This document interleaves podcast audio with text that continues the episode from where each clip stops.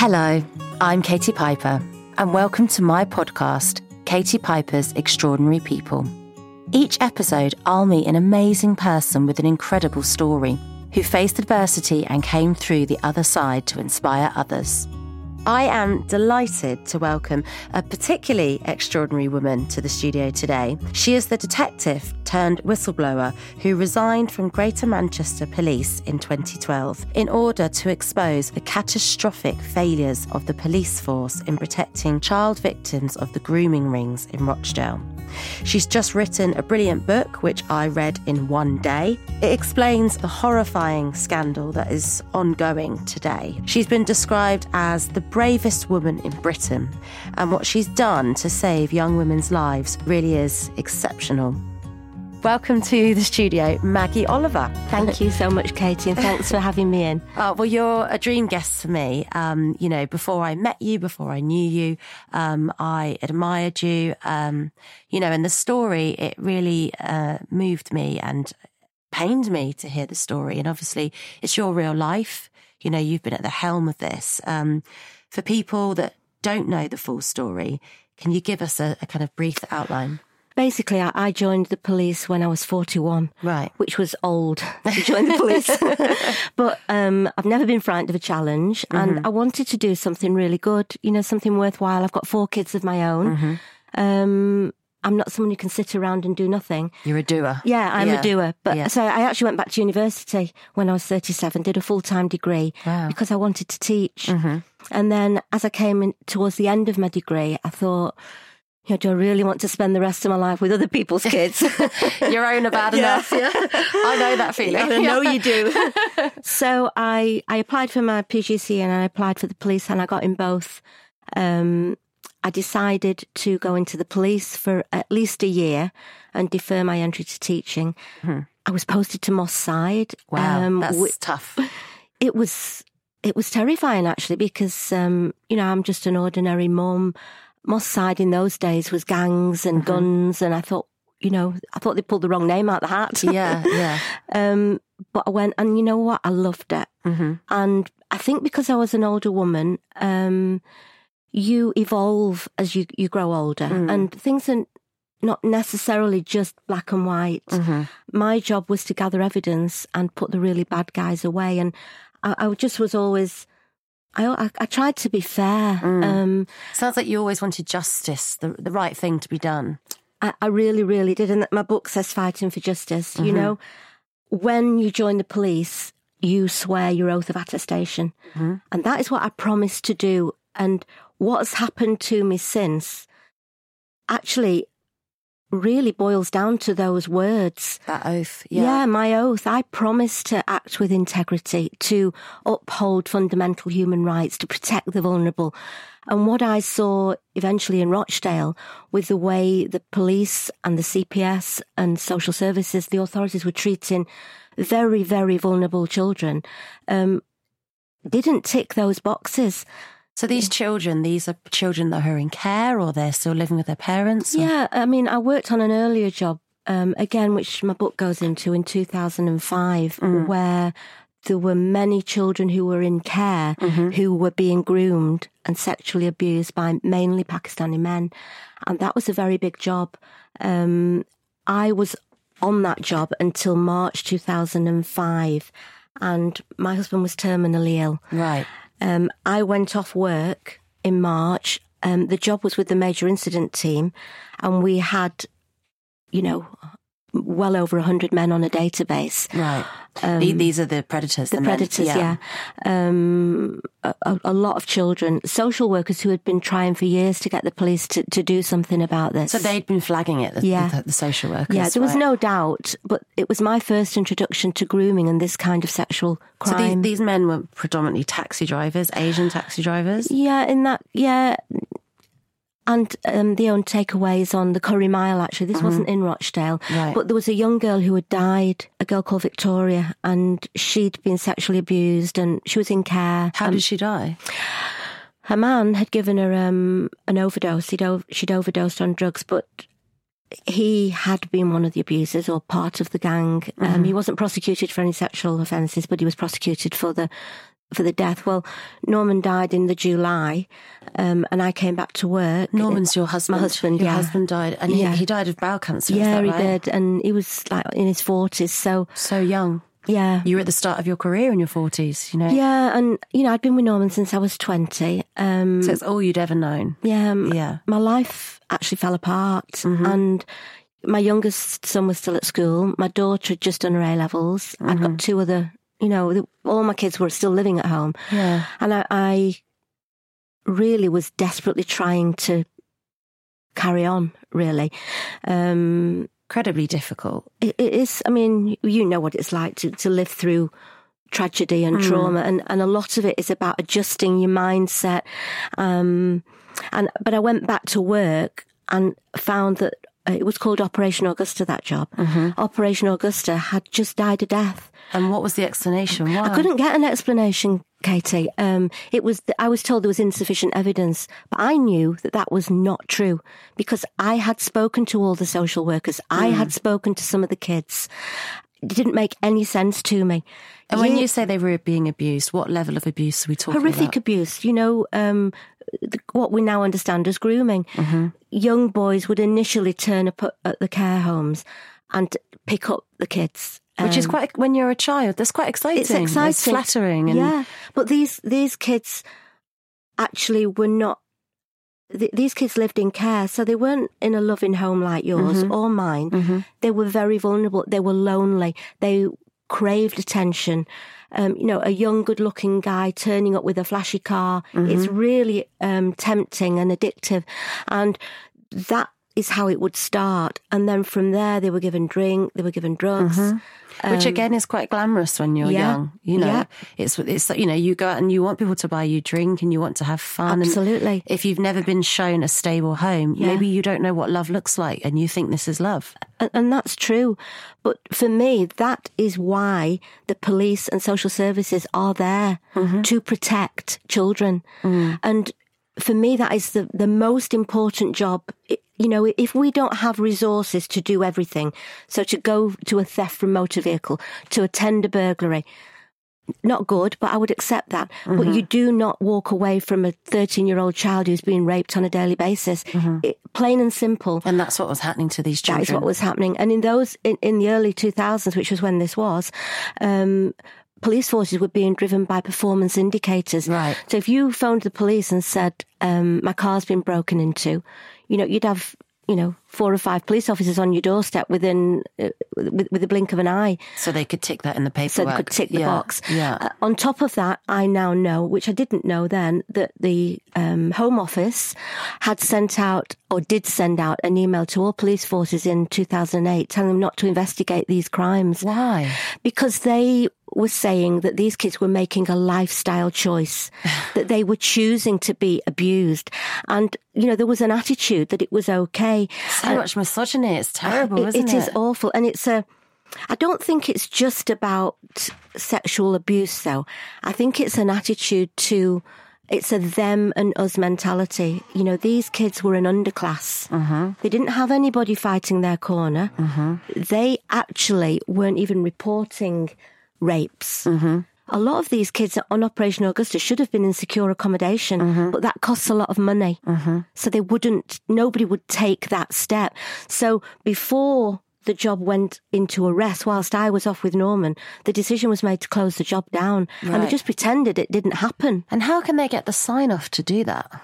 Where there's a will, there's a way. And what I have seen since then, you know, I mean, that's 15 years ago. You must have been horrified to Oh, return my to God. work and see, you know, that. but I didn't have any evidence. To, I didn't have any paperwork. I didn't have. Um, I was in a bad st- way myself.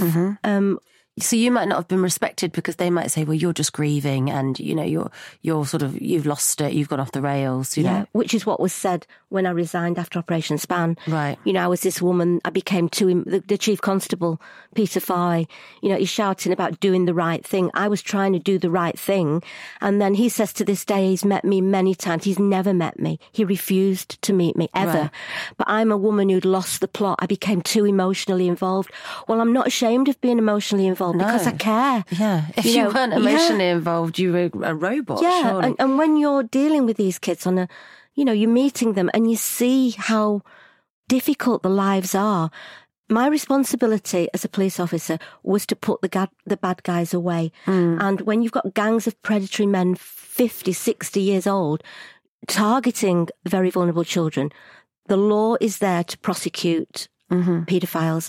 I now know, which I didn't know in 2005, that the last entry on the Operation Augusta database was on the night of the 6th of July, Right. 2005. The morning of the 7th was the London bombing. ah, okay. That job was closed down. Now, GMP will say that wasn't the case, that the decision was made a long time before that. Mm-hmm. But they would say that. I'm sorry. I have heard so many platitudes and mm-hmm. PR, you know, it's very easy. Words are very easy. Mm-hmm. Um, the reality was we had kids telling us they were being abused. We had social workers banging on doors and we had the police and the CPS walking away from it. So you couldn't ignore this. This operation got shut down, and then what, a new operation was opened following this. That was five years later. right. Five so years in that in that intervening period, I I was in the major incident team. okay. I mainly worked on um, gang related shootings. Mm-hmm. I worked on kidnappings. I You haven't led a quiet life, Maggie?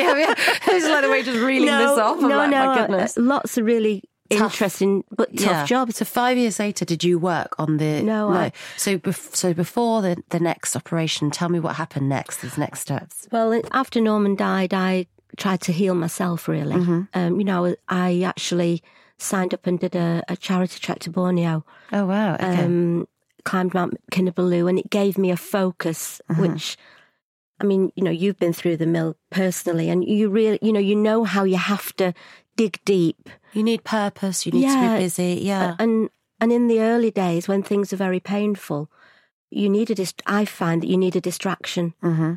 Because you, you have to occupy your mind until it's strong enough to face up to the reality, perhaps. Mm-hmm. And and I threw myself into fundraising. Right. um, I did this trek and I came back and started to pick up the pieces of my life and support my children. Mm-hmm. Um, carried on with my job. And then I got a call in 2010 Mm-hmm. asking me to go and speak to the powers that be about Operation Span. And lo and behold, it is an identical replica of what Operation Augusta was. So this grooming ring, Yeah. again, had reared its Yeah. ugly head. Yeah. So I was called in and I was, I, I didn't work in child protection. Um, and I was asked whether I would join Operation Span uh, and bring on board the child who had had the abortion, mm-hmm. plus um, her sister, who was also a victim of the grooming gangs. Mm-hmm.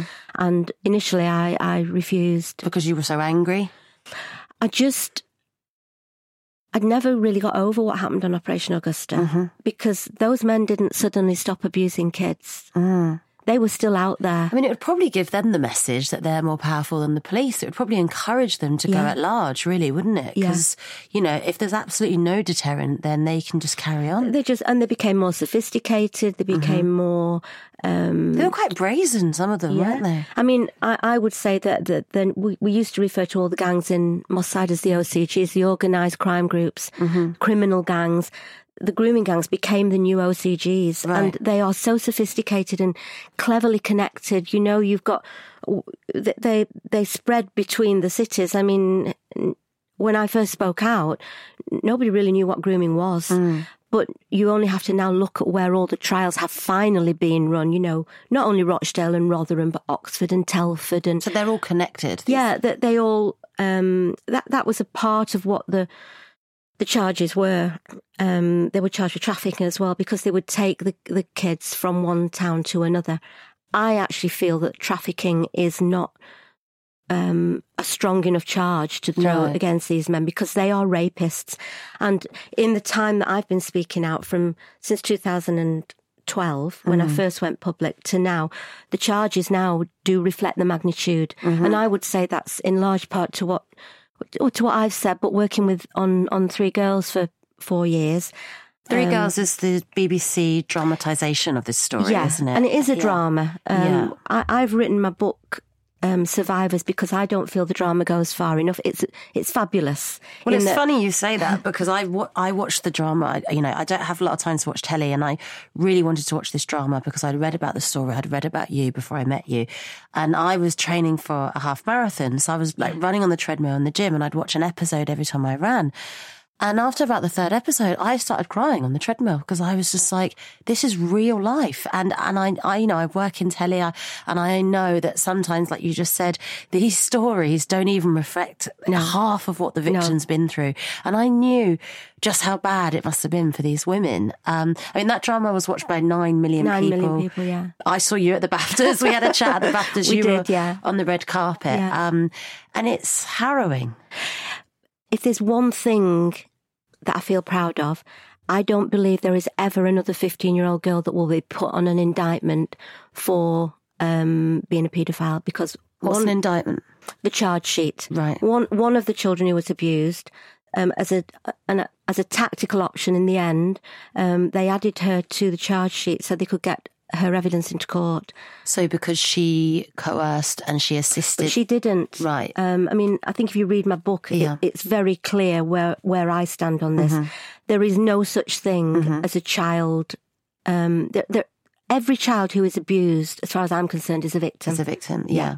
They are. I mean, we, we even have now, like in domestic violence, you, you have. I mean, look at Sally Challen. Mm-hmm. You know, she was convicted of murder. Um, she killed her husband, who had been very abusive for many years. Mm-hmm. We have controlling and coercive behaviour now. Mm-hmm. Well, if a woman of fifty or you know fifty five has got no way of getting out of that, what chance has a fourteen or a fifteen year old kid got of standing up against these gangs? So who was it that tried to say this? It was the men or it was the police that tried to say this young child? What happened was um, the, the two girls that, that I brought on board, um, the decision was made by the CPS right at the start that these were victims. Mm-hmm. And so for six, seven months, every day, I would be interviewing and building bridges, and they would be telling their story of what had happened. Seven months down Because at the- this point you said yes when they Abs- went. yes, I did. So in the end you said yes said to come on this operation. Yeah. because they gave me cast iron guarantees that there would not be a repeat of what happened in Operation Right. Augusta. They showed me documents, policy documents, um, because other, otherwise I, w- I didn't want to put myself through that again. yeah. Because you, you think if you get to know somebody and you they unburden their soul to you, massive. It- it's- and you're it's a having prom- privilege. yeah, and you're Yeah. promising these Yeah. victims that they won't be humiliated and, sh- and be felt ashamed anymore, Yeah. and that you're going to draw a line under this Yeah. and they'll be heard. You know. and and actually after seven months I, there was a meeting um, and a decision was made which i always disagreed with Mm. um, that they were no longer going to use one of the girls Mm. um, and that's when i walked off the job and that's when i You'd had enough. I couldn't believe what i was hearing actually So when you say you used one of the girls, she had started off as a credible witness. She was a victim, and they decided it was no longer credible for the for the trial. Is that right? the decision was made by people who had never even heard this girl's story Mm-hmm. None of the interviews had been put onto the database. I mean, po- political, there's a lot of political decisions within the police, but there are some things that are just so bad that Yeah. I could never condone. And, you know, if you make a commitment, it, it's very different. Say, say you went to the police, um, or I went to the police and I'd been raped and I saw an officer. As that officer, I would say to somebody, look, I, you you need to tell me what has happened. I will gather the evidence. I will do my very best to put this before the courts, but I can't make any promises. That was not what happened on the Rochdale job mm-hmm. because the abuse had finished two years before. Right. The CPS and the, the most senior lawyers in the CPS had scrutinised what had happened. Before we approached any of the kids we approached, we had already been told these are victims. Mm-hmm. So you don't identify, uh, because nothing changed. The, No. the kids were out, out Yeah. of the abuse. So when They you, were out of the abuse because they were too old for the predators. um, partly, but but as they get older, they become stronger, and and the men move on to new victims Yeah. and younger victims. They've got like a it's like a conveyor belt. They seek the most yeah, and vulnerable. and children who are being abused. I mean. They bring along the friends. That that is just because Mm-hmm. How they it see it is. as fun. That's just how it is. yeah. So there's a constant stream of new victims coming along. There's a, an attitude that these kinds of families don't matter. Right. You know, they don't have a voice. It's very easy to say about a child who lives in difficult circumstances that they're making a lifestyle choice, that they don't make a credible witness. Children don't make lifestyle choices no, they don't. they're children. They don't. Um, and I felt that I was fighting their corner, armed with the facts, but also armed with my experience as a police officer, as a mum, as a graduate, somebody they couldn't write hmm. off as somebody who'd lost the plot. Yeah. They tried. Yeah. But I feel that now time has shown that I wasn't making it mm-hmm. up, but it, it almost destroyed me. Well, sometimes if you're told you're mad for enough, then you actually start to question yourself, even though you're not. Yeah. You know, it's I did question it. You know, mm-hmm. I was told, I mean, one senior officer said to me when I was fighting to, I was ab- absolutely incandescent with rage, actually. But he told me to calm down. Calm down. Calm down, Maggie. so patronising. Yeah. yeah. Uh, listen, what are these kids ever going to contribute to society? They should have been drowned at birth. Terrible. And, and I swear that, that that the God's honest truth. So when you are faced with those kinds of attitudes, I was also told, you know, you're just a detective. Senior officers make decisions. You do as you're told. And if you can't do as you're told, maybe you're in the wrong job. Mm-hmm. And that was another light bulb moment for me. I just knew that this was wrong. Mm-hmm. so if these kids had been middle class, educated, it Wouldn't have happened. It wouldn't have happened. It would never have happened. Or if it had, it would have been stamped out straight away. could you imagine you know if, if it was your you know your daughter you wouldn't be fobbed off you, Mm-hmm. Yeah. you would but but some of the families that these kids came from were already chaotic Yeah. you know they've they've maybe one of the mums had had a nervous breakdown another one had, had lost a, s- just lost a son who had died they're, they're struggling um, and it's so easy to judge them you know they might swear it doesn't mean that being raped by gangs of men is right Yeah. you don't judge your victims. We should be focusing our attention on the predators, on the uh-huh. paedophiles. They learned because the authorities turned a blind eye for 20 years to this. They learned how to make it difficult to track them. You know, they changed the names. They, Right. They're very hard to pin down. They, they would take one girl at a time so there were no witnesses. And they um, kind of chose their victims carefully because they chose, like that statement you said about should have been drowned at birth. They chose the forgotten part of society, so they could, it is unaccountable for, Yeah. so that nobody cares. And, 100%. You know, when you hear the expression a, a credible witness at trial, well, if you've been repeatedly raped and abused, the likeliness that you'll be using drugs to block that out, that you will be an alcoholic to numb that pain, is so likely. Yeah. And therefore, on paper, you are not a credible witness. No. Most people who have been repeatedly raped and abused are not well adjusted, level headed adults because their childhood has been destroyed. Yeah, I mean that all those things that you've just said there are why. Actually, what I've learnt since I resigned to now, which is now six years, nearly seven years, that the path I've trodden since then has really shown me that there is nothing there for these kids. Ignoring them as victims and not protect them is only the hmm. start of the journey. Even if they are lucky enough, and you might, I mean, that, that's a very debatable choice of word, mm-hmm. but even if they go through a trial, they walk out the door at the end of the trial to nothing. Mm. No support, no help, no compensation. Further traumatized, really, as well, through a trial. You know, I feel in relation to all the girls that I support now, still, that so you're in touch with some of them a still. lot of them, yeah. even yesterday, I, all, I was all day with one of the mm. girls. I feel that the damage that the authorities have done to these kids is worse than the mm-hmm. abuse. Yeah. It is that that has destroyed them because the the people that should be protecting them, that should be supporting them, have failed, and there's no counselling. There is no joined up system of help. Every single thing that they need is not there. And I suppose it echoes the abuser's threats of you're worthless, no one cares about you, you're a slag, you deserve this. If the authorities then make you feel that and echo that sentiment, Yeah. then how how do you recover? Well, they hide from the world. And, They, they hide from the world. You know, they close the curtains. They don't go out. The girl I was with yesterday won't get on a bus. Mm-hmm. She doesn't go shopping. Um, she'll buy her clothes online. You know, she's been sectioned three times. There is no mental health services. There is no um, the facilities are not there. She goes to the GP and, and you know, ends up on a, a long waiting list. She might get a bit of CBT at the end of it. That is not what these kids need. There isn't. And that's why I've, you know, that's why I'm trying to start. Well, I've got the charity number for the Maggie Oliver Foundation. I would like, my dream is to have a centre where we do have the facilities mm-hmm. to help these kids. It, it isn't just going to be about therapy and psychotherapy. There'll be legal access to legal help, to mentoring, mm-hmm. maybe a pathway into education, um, self confidence mm-hmm. to help them believe that they've done, you know, nothing wrong. Sup- a support mechanism there. Often they don't actually want to go to court. Mm-hmm. Of course not. You know, yeah. but they still need help recovering. Yeah. And the the government, the authorities um, are not providing that. So your charity, the Maggie Oliver Foundation, you're set up to. You want to create this this hub, this this place where they can get their life back. Yeah. Well, I say get their life back. They've never had an opportunity. No. To start rebuilding some normality and some hope and some yeah. chance. Yeah. By the time they're actually capable of facing up to what's happened.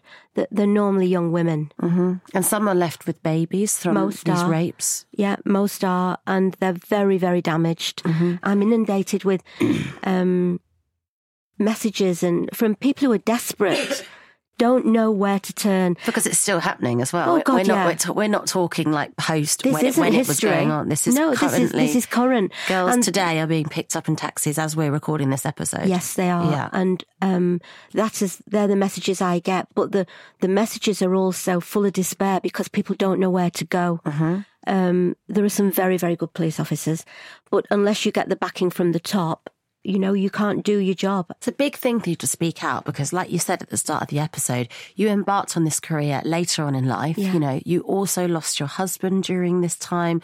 So you knew that there's no way you're going to be able to keep that job because, you know, whether you resigned or they pushed you out, you know, once you blow the whistle, then everyone who you think's your yeah. friend and colleague turns on you.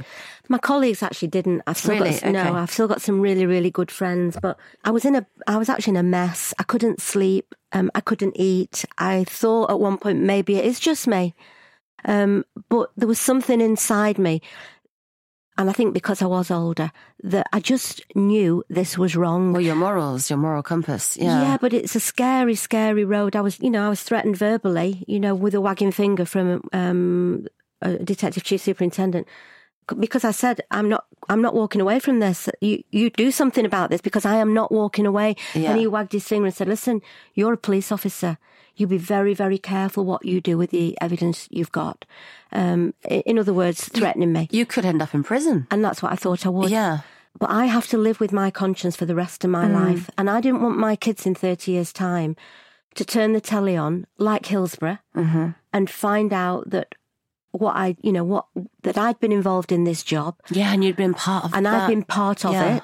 I wanted my kids to know that I had tried to tell the truth. And mm-hmm. originally, I, I, I went to um, File on Four, and they did a forty-five minute um, documentary, which is really good. Oh right, okay. Um, and I, I thought that what, would be the what's end that of it. called? I'll have to. It's watch. called. Um, it's on my website. If you go on www.maggieoliver.co.uk. Mm there's links to all my, uh, well, a lot of the work I've done. Okay, I'll have a look at but that. But it's called, it's about Rochdale. Yeah. Um, and that's really where I thought it would end. I would have something physical in my hand to prove, to prove yeah. that I tried. But I really thought that would be the end of it. Mm-hmm. And when that program went out, I, I'd taken myself off to India. Right. Because I thought I would be arrested. Okay, so I you were frightened. I was really frightened. Yeah. You know what? Part of me wanted them to arrest me. Yeah. Because I wanted the world to know. Yeah. Make as much noise as possible. what noise the as authorities possible. had stooped to. And, and let people make up their own minds, Yeah. which I still am happy to do. I suppose because you're so confident in that this was happening, this this isn't just you. You almost think, well, I don't care what you do to me because this is all true. I'd, I'd got to such a rock bottom place Yeah. that I had no doubt that, that it was wrong. And what about the predators? This is an interesting question I've been asking myself about you. Surely these men are violent. They're not law abiding. They don't respect women. They're not frightened of the authorities. Were you not getting threats from these predators directly to you? Not once. The threats towards me have come from the authorities, not not ones from from the offenders, because I'm not a threat to them, am I? I'm just You're also more. You're to them. You're uh, untouchable because you're not a vulnerable young child. no. I- th- These they- people are cowards. Yeah, What is all these people's motivation for ignoring these on, these things? I don't understand. I just think they feel they don't matter. Mm-hmm. I do. I feel um, it's a them and an us mentality, and I couldn't live my life like that. Mm-hmm. Just because you can do something, it doesn't mean it's right. How can we stop this? Um, I mean, you are what you're doing now is you're putting a very loud message out there that th- these children do have people that care about them. There are people like you that will fight their corner. So already that that is a big presence to these predators, isn't it? Because for years there was no voice like you. Yeah, my dream is to have a, a Maggie Oliver Centre in every town around the country, and there is strength in numbers. It's very easy to, to to brush off one voice. Yeah. It was, it, you know, they tried to brush me off, but they, actually they picked on the wrong woman. you know, I believe, I, I'm not just saying this because I like the sound of my own voice. I'm saying it because we need to all stand together and we need to say this is wrong mm-hmm. and we deal with it. Mm-hmm. And it's no good saying we don't have the resources. We are a wealthy country. Mm-hmm. It's about making priorities. If we don't have enough prior, uh, enough resources to deal with serious sexual abuse and life destroying rapes, um, and we've got a choice to make, well, we have to make a choice. We It's have not to. a civilized society. No, it if We're just brushing that off. No, I mean, we've got, we might have to make very difficult choices. Mm. We might have to look at where we target our resources. I think we potentially need to have very serious debates and discussions about the drug laws. Mm-hmm. We've lost that war. You know, people go to prison for using drugs. They use drugs in prison, but the money that is thrown at that, Yeah. you know, if we can't protect these kids, What's the point of what all? the point? Yeah. What's the you know, point of any of it? is the point? Yeah. So I, I, am not saying it's simple. You went on Celebrity Big Brother. Yeah. It wasn't just normal Celebrity Big Brother. It was the year of the woman. And they had, you know, different inspirational women for various different reasons on there. Um, and I was really glad you went on because, you know, lots of people knew about you, but there is, there would have been sections of society that perhaps didn't Yeah. know, you know, and didn't know what happened. So what was it like going on Big Brother? My, my kids sort of, it, well, I'm glad I went on. Yeah. Um, it was a bit of a risk. I mean, Yeah. you, I mean, you weren't strictly, didn't you? So Yeah, that must yeah. have been scary as well. yeah. I, I kind of think Big Brother would be, I mean, strictly you go home at night to your family. Oh, Yeah, but it's terrifying. Yeah. I, I'd, I'd love to do it, but um, when they approached me, I thought, in order to continue to be heard, I have to put my head above the parapet. Yeah. And I have to, and I did say a lot in Big Brother, which wasn't shown because they said they couldn't get it The through the legal department. Right, okay. But I went on there to be heard. And I actually think it was really successful Mm-hmm. because wherever I go, people know who I am. Mm-hmm. You know, whether I'm abroad or here or shopping, people come up and, and I feel that the message has spread. And that opens debate and Yeah. discussion, doesn't it? Yeah. Yeah. Knowledge is power. Uh-huh. I'm trying to share my knowledge with the country. Yeah. I can't change the country on my own. Mm-hmm. But if we all gather together, and I, I kind of see this, you know, the foundation as the starting point for that. It's daunting, actually. And you know, because you've set up yours. Yeah, it's very stressful. But but there's hope in your message because there's hope in that, you know, you stood up against a very intimidating organization and you went through dark times, but you're still standing. You've set you know, you, you've set up your charity, you've Yeah. got a public profile for good. You know, you're using it for good. I'm trying. Yeah, and you know, a lot of these victims for a long time before they were groomed by these men probably felt hopeless. During and after they felt hopeless, and you are giving hope that you know, and the response from majority of the general public is people are getting been behind phenomenal. you. It's yeah, been, you have to believe. Yeah. You have to be prepared to be criticized. Mm-hmm. Um, but if you truly believe what you're saying and you're telling the truth, not everyone's going to agree. yeah, but you have to start somewhere and it there, it is daunting and Yeah. you know i need funding we need to get public funding i would like my centres i feel quite arrogant saying that but i only use my name because people know what i stand Yeah. for but I, I want the centre to be a go-to place mm-hmm. for not just for, for, for survivors of grooming, but for women from the Pakistani community who have been forced into arranged marriages mm-hmm. that are isolated, that have mm-hmm. got no support network around them. I want girls who have been subjected to female genital mutilation to come to us because I want the centres to be a centre of excellence. Mm. We're, we're learning. I haven't got all the answers. I want people to, as we move forward, I'm hoping that in the in the new year we'll start the first pilot. Right. But it will be um, a centre in development. You know, it's not going to be perfect to start with. I want people to come on board with ideas. What do they want? What would they like to see? And I'd like to shame the authorities into acknowledging what is missing mm. and putting it right using its public money. This is desperately needed. I've waited and I've banged on doors and I've spoken to everybody to provide these services and they are not doing it. And the effort that it takes to try and jump through everybody's hoops yeah. and get nowhere it's at the end exhausting. of it. It's exhausting. Yeah. So the people listening, if people want to get behind you, can they fundraise? They could what, what we had some girls in Rochdale on Sunday actually got a big group of girls together and they climbed Mount Snowdon. Oh wow, that's excellent. So yeah. we're just at the start of that path. Yeah. I've got a Just Giving page. We've now got the charity number. What's the name of the Just Giving page? The Maggie Oliver Foundation. Okay, so we can look that up. We can yeah. look the website up. And or what just, about yeah. your book for people that haven't read your book? The title um, of your um, book, Maggie Oliver Survivors. And I mean, if somebody thinks they're going to buy a book that's going to um, talk about individual girls and the the um, their abuse, mm. it, it talks about all the kids mm-hmm. and the the failures of the authorities. Mm-hmm. It talks specifically about the failures of Greater Manchester Police, CPS, um, social services, and and through it, we is my own life story because, you know, I, I wanted people to know. We've talked all about the grooming, mm. but there is a lot more to me. You mm. know, I didn't join the police till I was forty one. Mm-hmm. I'd like older women to to to be inspired in a way to think that you know if, if they become a widow or they the life falls apart you you can reinvent yourself you know i mean look at you katie you are inspirational oh, thank no, you truly inspirational but you've dug deep you know i've dug deep we've experienced pain i lost my little granddaughter just before right. she was three so we all face adversity whether it's abuse or whether it's bereavement mm. Um, but we can overcome it I suppose your message of what you've been through personally and then the victims as well is it's never too late. No. It's never too late to report something. No. It's never too late to seek support. It's never too late to start again, to retrain. Yeah. You know, and 100%. never, never should anybody feel trapped no. that, well, I, it's too late now. I can't say anything or I can't be what I want to be.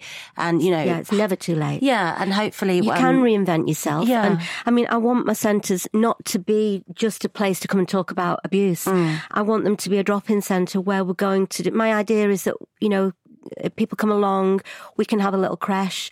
We maybe do a makeup session and a confidence building session for, for the, the women, and then maybe have a lunch club and then have one to one sessions that they mm. can book as and when they want to talk. They might yeah. never want to, but they might, I'd like mentors there who have been through it. Mm-hmm. Um, if they need legal advice or they need to know where to go, mm. it will be a gateway to those services. Well, you are such a formidable woman. I have no doubt that you will do all of this and more. Oof. And I would like you to come back in, I don't know, four or five years' time, possibly with some of the people as well. And I would love to talk to you further oh, because thanks, there's just so much to you. And, you know, I just feel so grateful that we have people like you out there. And thank you for everything you do. Well, thank you for speaking to me. It's been a pleasure. thank you. Thanks, Katie. Thanks for listening to Katie Piper's Extraordinary People. If you haven't already, please subscribe wherever you get your podcasts. If you enjoyed this, please help us spread the word. Rate and review the show where you got this, or share on socials.